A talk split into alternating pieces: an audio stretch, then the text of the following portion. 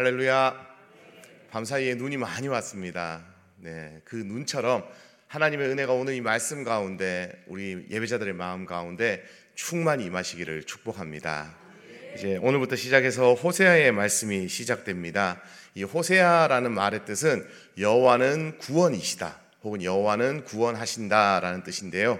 이 호세아라는 말의 뜻을 원래 가지고 있는 사람이 여호수아였습니다. 그래서 여호수아 호세아의 뜻이 같은 이름의 뜻을 가지고 있고요. 이것이 이제 헬라어로 가면은 우리의 구원자이신 예수님을 통하여 완성됩니다. 예수님을 통하여 여호와 하나님께서 그 구원의 사역을 완성하시는 것이죠. 오늘 호세아의 말씀 역시 마찬가지입니다. 이 호세아는 여로보암 왕, 여로보암 2세로부터 시작해서 북이스라엘에 멸망했던 이 호세아 왕에 이어지는 일곱 명의 왕의 선지자였습니다. 약 40년간 북이스라엘에서 하나님 말씀을 전한 선지자였는데요. 오늘 그 말씀의 첫 번째를 보면 이 호세아가 선포하는 말씀은 주님만 사랑하라입니다. 오늘 이 말씀을 먼저 2절 말씀을 한번 읽어보겠습니다. 오늘 1장 2절 말씀입니다. 시작.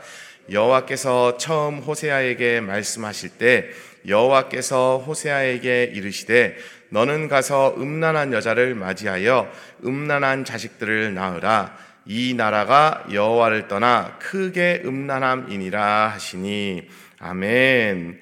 하나님께서는 이스라엘을 향해서 이때 당시 이제 북이스라엘입니다. 북이스라엘을 향해서 너희가 너무 음란하구나. 내가 이제 이 한 선지자를 택하여 너희의 음란함을 밝히겠다. 이렇게 말씀을 하시는 것이죠. 그래서 이 호세아 선지자에게 가서 너는 가서 음란한 여자를 맞이해라라고 합니다. 그럼 도대체 어떤 부분이 음란했던 것일까요? 도대체 북이스라엘의 음란함은 무엇이었을까요? 우리 1절 말씀을 다시 한번 읽어보겠습니다. 1장 1절 시작. 우시야와 요담과 아하스와 히스기야가 이어 유다 왕이 된 시대 곧 요아스의 아들 여로보암이 이스라엘 왕이 된 시대에 부에리의 아들 호세아에게 임한 여호와의 말씀이라. 아멘. 위에 운요 아히 이 네 명의 왕은 남유다의 왕이죠. 특히나 이 히스기야 왕 같은 경우에 너무나 잘 아시는 왕입니다. 그런데 그때 당시에 북이스라엘의 왕은 누구로 나와 있느냐면 이 여로보암으로 나와 있습니다. 사실 이 여로보암 이외에도 나머지 여섯 명의 왕이 더 있거든요. 근데 이 호세아 선지자는 그 여로보암 왕의 이름만 적고 나머지 왕들 이제 북이스라엘이 멸망을 향해 달려가는 왕들의 이름은 적지 않았습니다. 그 이유가 어디에 있냐면 이 말씀에서 나타나 있는 음란함, 이 북이스라엘이 추구했던 음란함의 시대가 바로 요아스의 아들 여로보암 이 북이스라엘 왕으로부터 시작된 시대였기 때문입니다. 이 호세아 활동 시기에 북이스라엘은 경제적으로 최고의 번성기를 가졌던 시대입니다. 이 북이스라엘 왕이었던 여로보암 2세는 북이스라엘을 다윗 시대, 그 다음에 솔로몬 시대만큼 영토를 굉장히 많이 확장했고요. 나라에 돈이 넘쳐났던 시대입니다. 뭐 우리나라 표현으로 속된 말로 개도 돈을 물고 다닌다 이런 표현이 있지 않습니까? 정말 이 여로보암 시대는 개가 돈을 물고 다닐 정도로 부유했던 시대입니다. 그런데 문제는 어디서부터 시작되느냐? 이 여로보암 왕이 하나님을 섬기는 왕이 아니었기 때문입니다. 그들이 바알을 섬기면서 풍요의 신이라고 이야기하는 바알이라는 우상을 섬기면서 부를 추구했습니다. 그래서 돈을 벌기 위해서라면 수단과 방법을 가리지 않았던 시대가 바로 이 여로보암의 시대였습니다. 그래서 이 여로보암 시대의 북이스라엘 사람들은 돈을 쫓아가는 것이 그들의 신앙이었습니다. 한번 돈을 맛보고 나니까 이 돈을 어떻게든 벌어야겠다. 그래서 다른 사람을 짓밟고 다른 사람을 핍박하더라도 나만 부자가 되면 된다. 이런 관념이 이 북이스라엘을 지배했던 것이죠. 몇 년 전에 그런 유행어가 있었습니다. 벼락 거지. 막 부동산이 한참 올라가던 그 시기였는데 그때 벼락 거지라는 말의 뜻이 뭐냐면 갑자기 나는 원래 집이 없는 사람인데 갑자기 나만 거지가 됐다는 겁니다. 집 있던 옆에 사람 뭐 3억짜리 집이 10억이 되고 뭐 5억짜리 집이 12억이 되고 이렇게 되는데 나는 집이 없으니까 내 생활은 갑자기 다른 사람과 비교했을 때 거지가 됐다. 이러면서 막 사람들이 대출을 받아서 부동산을 사고 막 그렇게 부동산 열풍이 불었었죠. 왜 갑자기 벼락 거지가 된 걸까요? 사실 뭐 저도 집이 없습니다만은 삶이 변한 건 한 개도 없었습니다. 근데 언론에서 어떻게 이야기합니까? 야, 너 집이 없어? 너는 거지야. 야, 집이 없다고? 다른 사람은 지금 3억을 벌었는데, 5억을 벌었는데, 너는 왜 지금 부동산을 안 사서 거지가 됐니? 이런 식으로 막 언론들이 부동산 광풍을 일으켰던 것이죠. 그리고 집이 없는 사람들은 자신의 삶이 변한 것이 전혀 없는데도, 어? 내가 거진가? 아, 그럼 내가 돈을 추구해야 되나? 내가 빨리 땅을 사야 되나? 내가 집을 사야 되나? 그렇게 해서 막 부동산 투기가 시작됐던 겁니다. 이 북이스라엘 역시 마찬가지였습니다. 사람들이 뭐라고 이야기하냐면, 야, 바알을 믿어봐봐. 바알을 믿었더니 내가 돈을 많이 벌었어. 내가 바알을 믿었더니 내가 통장이 두둑해졌어.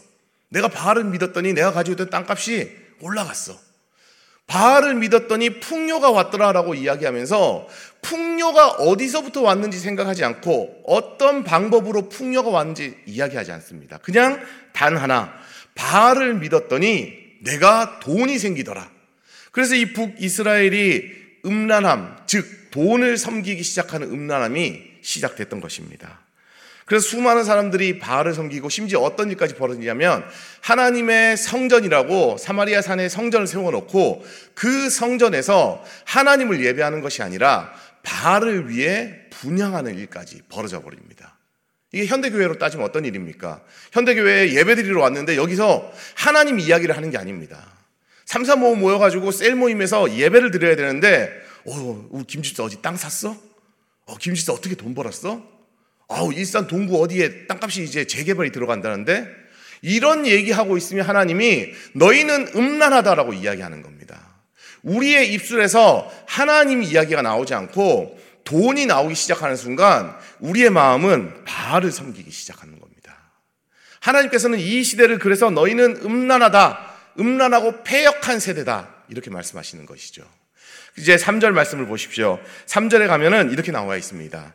이에 그가 가서 디블라임의 딸 고메를 맞이하였더니 하나님께서 너는 음란한 여자를 만나서 결혼해라라고 이야기했는데 음란한 여자가 누구라고도 말씀 안 했습니다. 근데 3절 말씀의 시작은 뭡니까? 이에 그러니까 그래서입니다. 그래서 이 선지자가 가서 딱 한 여자가 바로 나왔습니다. 디블라임의 딸 고멜. 이 호세아 선지자가 사는 동네에 야 우리 동네 누가 제일 음란해라고 이야기하면 열이면 열 다 같이 그래 디블라임의 딸 고멜이 음란하지 고멜이 가장 음란하지 이렇게 이야기했다는 거. 즉 이게 무슨 의미냐면 북이스라엘 사람들이 누구나 우리나라가 지금 어떻게 망해가고 있는지를 알고 있었다는 것이죠.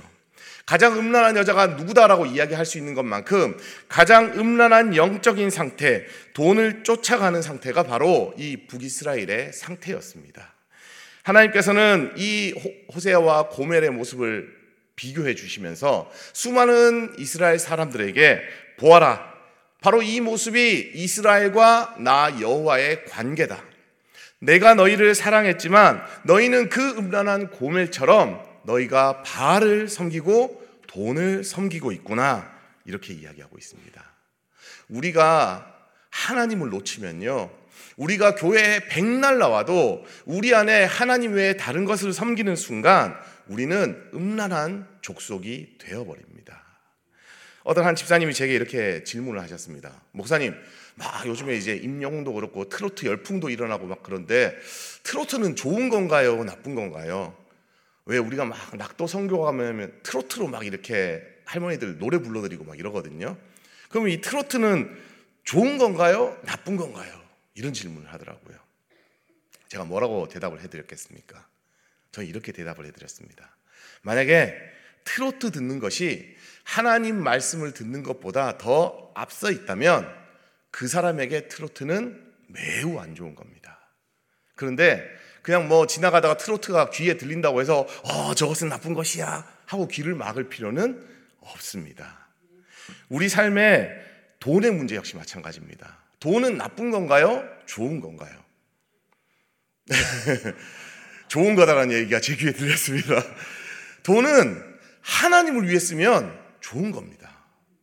근데 그 돈을 나를 위해 사용하기 시작하면 나쁜 겁니다. 그래서 우리는 이렇게 딱 생각해 보면 됩니다. 우리가 지금 사순절을 보내고 있는데 내가 좋아하는 그것, 하나님을 제외한 내가 좋아하는 그것을 내가 하나님을 위하여 포기할 수 있는가? 내가 하나님을 위하여 포기할 수 있고 그것을 하나님께 드릴 수 있으면 그것은 괜찮습니다. 내가 돈을, 아, 난 정말 돈이 너무 좋아. 근데 하나님이 내가 오늘 드리는 예물 전혀 아깝지 않아. 우리 태국 선교지 중동부 가 있는데 내가 태국 선교를 위하여 헌금하는 것이 전혀 아깝지 않아. 내가 하나님이 원하시면 내 모든 재산을 팔아서 드릴 수 있어. 이런 마음이라면 괜찮습니다. 그런데 만약에 나는 돈이 너무 좋아서 하나님이 헌금해라 그러면 막 손이 벌벌벌벌벌벌 떨리고 교회에서 11조 내라 그러면 내가 어떻게 번 돈인데 뭐 이런 생각이 든다면 이미 돈의 노예입니다. 그런 사람이 마태복음 19장에 등장하지 않습니까? 한 청년이 와서 이야기합니다. 예수님, 내가 무슨 선한 일을 해야 하나님을 만나서 영생, 구원을 얻겠습니까? 이러니까 예수님이 이 하나님 말씀을 지켜라. 그래서 하나님을 사랑하고 이웃을 사랑해라. 내 부모를 공경해라. 그러니까 이 청년이 전 다 하고 있습니다. 이렇게 당당하게 얘기합니다. 예수님 뭐라고 이야기합니까? 너의 모든 소유를 팔아서 가난한 자들에게 줘라. 그리하면 하늘의 보화가 너에게 있을 것이니까 그 이후에 나를 쫓아라. 이 청년이 어떻게 했습니까? 참 은혜로웠으면 이 청년이 모든 자신의 재산을 팔아 예수를 쫓았더라. 이렇게 나오면 참 좋았는데 이 19장 23절 마태복음 19장 23절에 이렇게 나옵니다. 22절은 그 청년이 재물이 많으므로 이 말씀을 듣고 근심하여 가니라. 이게 음란한 세대의 표적입니다. 예수님이 말씀하십니다. 너 지금 네가 아끼고 사랑하는 거 다 정리해라. 그리고 나를 쫓아라. 우리는 어떻게 생각하냐면요. 내가 좋아하는 거 가지고 있는 상태에서 예수님을 쫓아가려고 합니다. 그래서 우리의 삶의 문제가 해결이 안 되는 겁니다. 쾌락의 문제, 성공의 문제, 행복의 문제, 내가 용서하지 못하는 문제, 물질의 문제, 명예의 문제, 자녀의 문제까지도 내가 하나님보다 앞서서 무언가를 세우고 있으니까 내가 주님이 아무리 나에게 말씀하셔도 그걸 포기하지 못하니까 예수님께서 고멜처럼 우리를 바라보시는 겁니다. 그리고 고멜의 남편인 호세아가 정말 마음이 답답하고 힘들었던 것처럼 하나님도 지금 우리를 바라보시면서 답답해 할 수 있다는 겁니다. 제가 오늘 이 말씀을 미리 준비해 놓고 이제 소년부 성경학교를 하면서 이 예화를 하나 들어 들었습니다. 어, 여러분의 마음 가운데 1순위는 무엇입니까? 지금 한번 생각해 보십시오. 내 마음의 순위를 정한다면 내 마음의 1순위 무엇입니까? 오늘 이렇게 눈을 뚫고 새벽 예배에 나오실 정도의 성도님이라면 아마 내 마음의 1순위는 하나님이지 이렇게 얘기할 수 있을 겁니다. 저도 제 마음에 가장 중요한 분은 하나님이십니다. 모두 이 예배 나오신 성도님 또 온라인 예배를 드리는 성도님 역시 그럴 줄로 믿습니다. 그럼 이런 질문을 드려보겠습니다. 이순이는 누구입니까? 이제 머릿속에 막 떠오르기 시작합니다. 여기 지금 100명이면 100 다 다른 생각이 떠오를 수 있습니다. 내 마음의 이순이? 내 마음의 이순이는 뭐지? 제가 소년부 아이들에게 그렇게 얘기했습니다. 만약에 목사님이 너무 좋은 날, 막 예를 들어 결혼 기념일 같은 때, 제 아내에게 가가지고 사랑을 고백하는 겁니다. 내 마음의 1순위는 우리 와이프밖에 없어. 내 마음의 1순위 와이프야. 나는 와이프 너만큼 나에게 소중한 사람이 없어. 와이프 너무 좋아하지 않겠어요?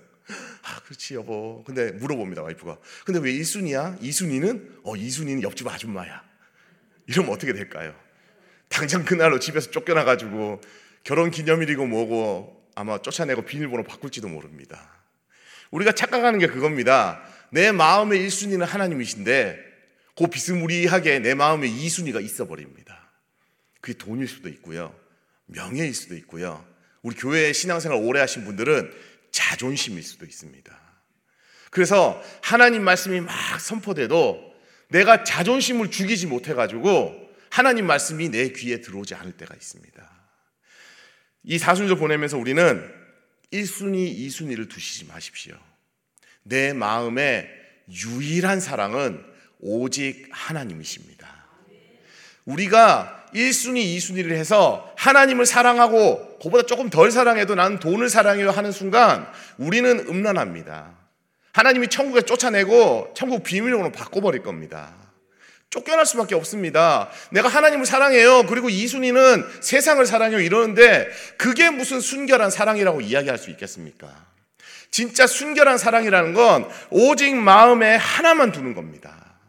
우리 계속해서 지금 담임 목사님 예수 믿는 교회는 그리스도의 군대다라고 선포하시는데 군인이라고 생각해 보십시오. 군인이 내 충성하는 것은 1순위는 대한민국이고 2순위는 저기 빨간 북한입니다. 이러면은 그 군인을 가리켜 참군인이 할 수 있겠습니까? 어떤 군인이 내 마음 가운데 적을 2순위에 둘 수 있겠습니까? 하나님과 적은 같이 섬길 수 없습니다. 예수와 세상은 겸하여 섬길 수가 없는 겁니다. 우리가 예수님을 섬기는 예수 그리스도의 군사라면 적인 세상은 내 마음에 단 1%도 주면 안 되는 겁니다. 정말 우리의 마음 가운데 예수님만 충만하시기를 축복합니다. 이후에 하나님께서는 이 백성들, 이 음란한 백성들을 향해 무시무시한 말씀을 선포합니다. 어떤 말씀입니까? 첫째 아들을 낳았는데 그 이름을 이스르엘이라 하라라고 합니다. 이스라엘은 갈릴리와 지중해 사이에 있는 땅이면서 그 지역의 이름입니다. 또한 이 지역은 예후가 나오는데 사절에 예후가 아합 사람의 집안을 처형하는 그 시대의 일입니다. 그런데 예후가 아합 사람의 집을 다 처형하고 어떻게 했냐면 그 역시도 똑같이 바알을 섬기고 우상을 섬겼습니다. 우리가 매일같이 정결하게 나가고 매일같이 기도에 힘쓰면서 내 마음을 깨끗하게 해야 되는 이유가 바로 이 예후의 사건을 보면 그렇습니다. 악한 것들을 다 치워놓고 오직 하나님만 섬겨야 되는데 악한 것을 치웠다고 생각했는데 우리가 잠깐 딴 생각하잖아요. 그럼 그 악은 다시 우리를 좀먹습니다. 그래서 우리가 매일 새벽마다 나와서 기도해야 되고요. 금요철 때 뜨겁게 성령의 충만함을 받아야 합니다. 왜 성령의 충만함이 중요하냐면 하나님의 성령이 이 안에 가득 채우면요. 세상이 들어올 틈이 없습니다. 왜 우리가 세상에 흔들리고 막 이 안에 돈이 들어오고 명예가 들어오고 권력이 들어오고 욕심이 들어오냐면 성령의 충만하게 채움이 없다 보니까 마음에 빈틈이 생겨버린 겁니다. 그래서 그 마음의 빈틈을 타고 뭐가 들어옵니까? 세상이 흘러 들어오는 것이죠. 오늘 예배 나오신 우리 성도님들 성령의 충만함으로 마음에 빈틈이 없으시기를 축복합니다. 이후의 말씀 역시 마찬가지입니다. 하나님께서 두 번째 주시는 자녀의 이름 로 루하마입니다. 이 둘째 셋째는 로가 붙는데요. 이 로는 no 아니면 not 이렇게 생각하시면 됩니다. 아니다라는 겁니다. 그러면은 너는 이 둘째 자녀는 루하마가 아니다인데 루하마의 뜻은 극률입니다. 즉 극률이 아니다. 이제 넌 너희에게 극률을 베풀지 않겠다. 셋째 자녀 역시 마찬가지죠. 로 암미입니다. 너희는 암미가 아니다. 너희는 내 백성이 아니다. 즉 너희의 이 세 자녀의 이름을 가리켜서 이스라엘 백성을 향해 무시무시한 말씀을 선포하는 것이죠. 나는 더 이상 긍휼을 베풀지 않겠다. 나는 더 이상 너희를 내 백성 삼지 않겠다. 하지만 여기서 중요한 것은 그러나입니다. 우리 10절 말씀을 함께 읽겠습니다. 10절 그러나 시작 그러나 이스라엘 자손의 수가 바닷가의 모래같이 되어서 헤아릴 수도 없고 셀 수도 없을 것이며 전에 그들에게 이르기를 너희는 내 백성이 아니라 한 그곳에서 그들에게 이르기를 너희는 살아계신 하나님의 아들들이라 할 것이라. 아멘. 로 암미라고 선포하신 하나님께서 이 말씀을 뒤집겠다고 말씀하십니다. 왜 그렇습니까? 너희가 회개하고 돌아오기를 기다리고 있기 때문입니다. 하나님께서는 너희가 내 백성이 아니지만 너희는 내 백성이 아니라고 말씀하셨지만 그러나 너희가 회개하고 돌아오면 너희가 그 마음에 있는 더러운 죄악을 다 버리고 성령의 충만함을 힘입어 나에게 나오면 내가 다시 너희를 세우겠다라고 말씀하십니다. 어젯밤에 이제 말씀을 정리하면서 그런 생각이 들었습니다. 이게 우리나라는 모병제 국가이다 보니까 이제 군대를 가기 싫어하잖아요, 사실. 안 갈 수 있으면 안 가려고 하고 이러는데 보통 다른 나라 미국 같은 경우에도 군인이 된다는 것은 굉장한 영광스러운 일입니다. 뭐 아무나 군인이 되지 않아요.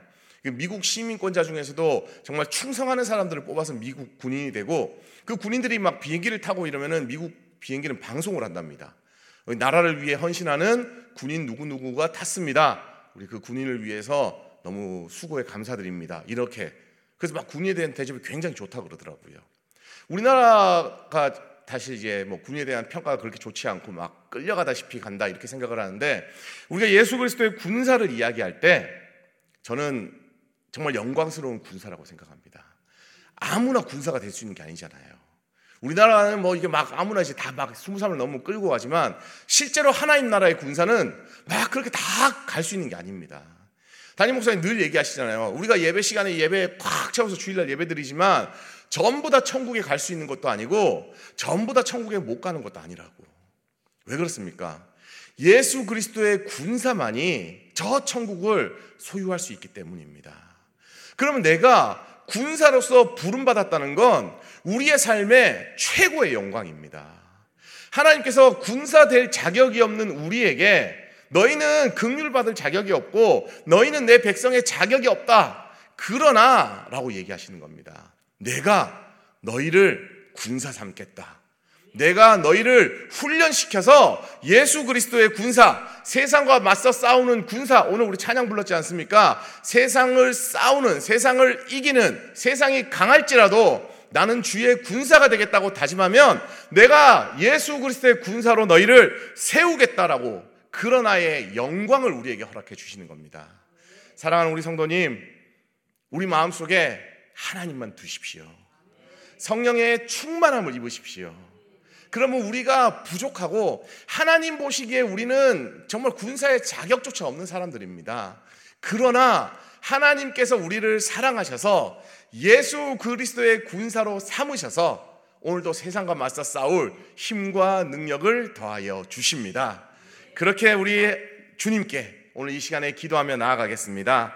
오늘 이 시간에 기도하실 때에 주님, 이 사순절 기간 동안에 내가 내 마음속에 정말 주님보다 더 사랑한 것들, 또 주님보다는 덜 사랑한다고 이야기하면서 내 마음을 줬던 것들이 있다면 다 내려놓게 해 주시옵소서. 그래야 내 마음에 유일한 사랑, 그 유일한 사랑의 자리를 오직 주님께만 드리게 하여 달라고 우리 이 시간에 주여 한번 외치시고 함께 기도하겠습니다. 주여 할렐루야 사랑이 많으신 아버지. 아버지 우리의 마음 가운데 오직 주님만이 왕이십니다. 오직 주님만이 나의 사랑이십니다. 오직 주님만이 우리의 삶의 주인이십니다. 아버지 우리의 마음 가운데 세상이 틈타지 못하도록 성령의 충만함을 허락하여 주시옵소서. 내 마음에 100% 오직 성령님께서 임하여 주시옵소서. 그리하여 세상이 틈타지 못하도록 지켜보아여 주시옵시고 우리가 그렇게 성령의 충만함을 힘입어 예수 그리스도의 군사로 우뚝 서게 하여 주시옵소서.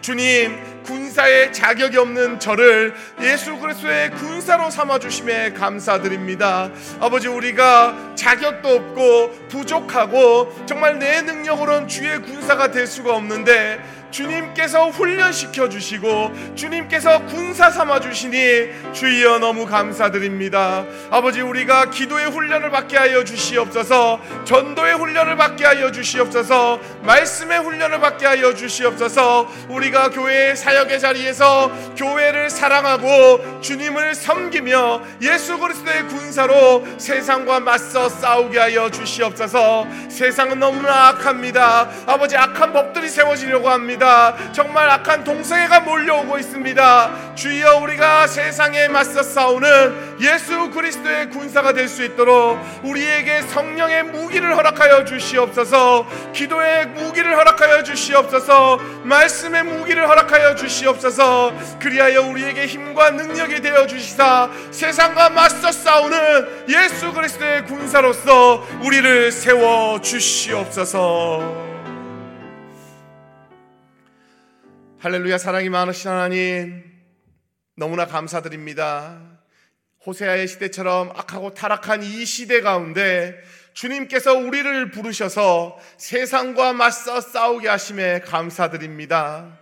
아버지 우리가 예수 그리스도의 군사로 훈련받는 과정에서 기도의 훈련을 받게 하시고 말씀의 훈련을 받게 하시고 전도와 선교의 훈련을 받게 하시고 교회를 사랑하는 훈련을 받게 하여 주시옵소서.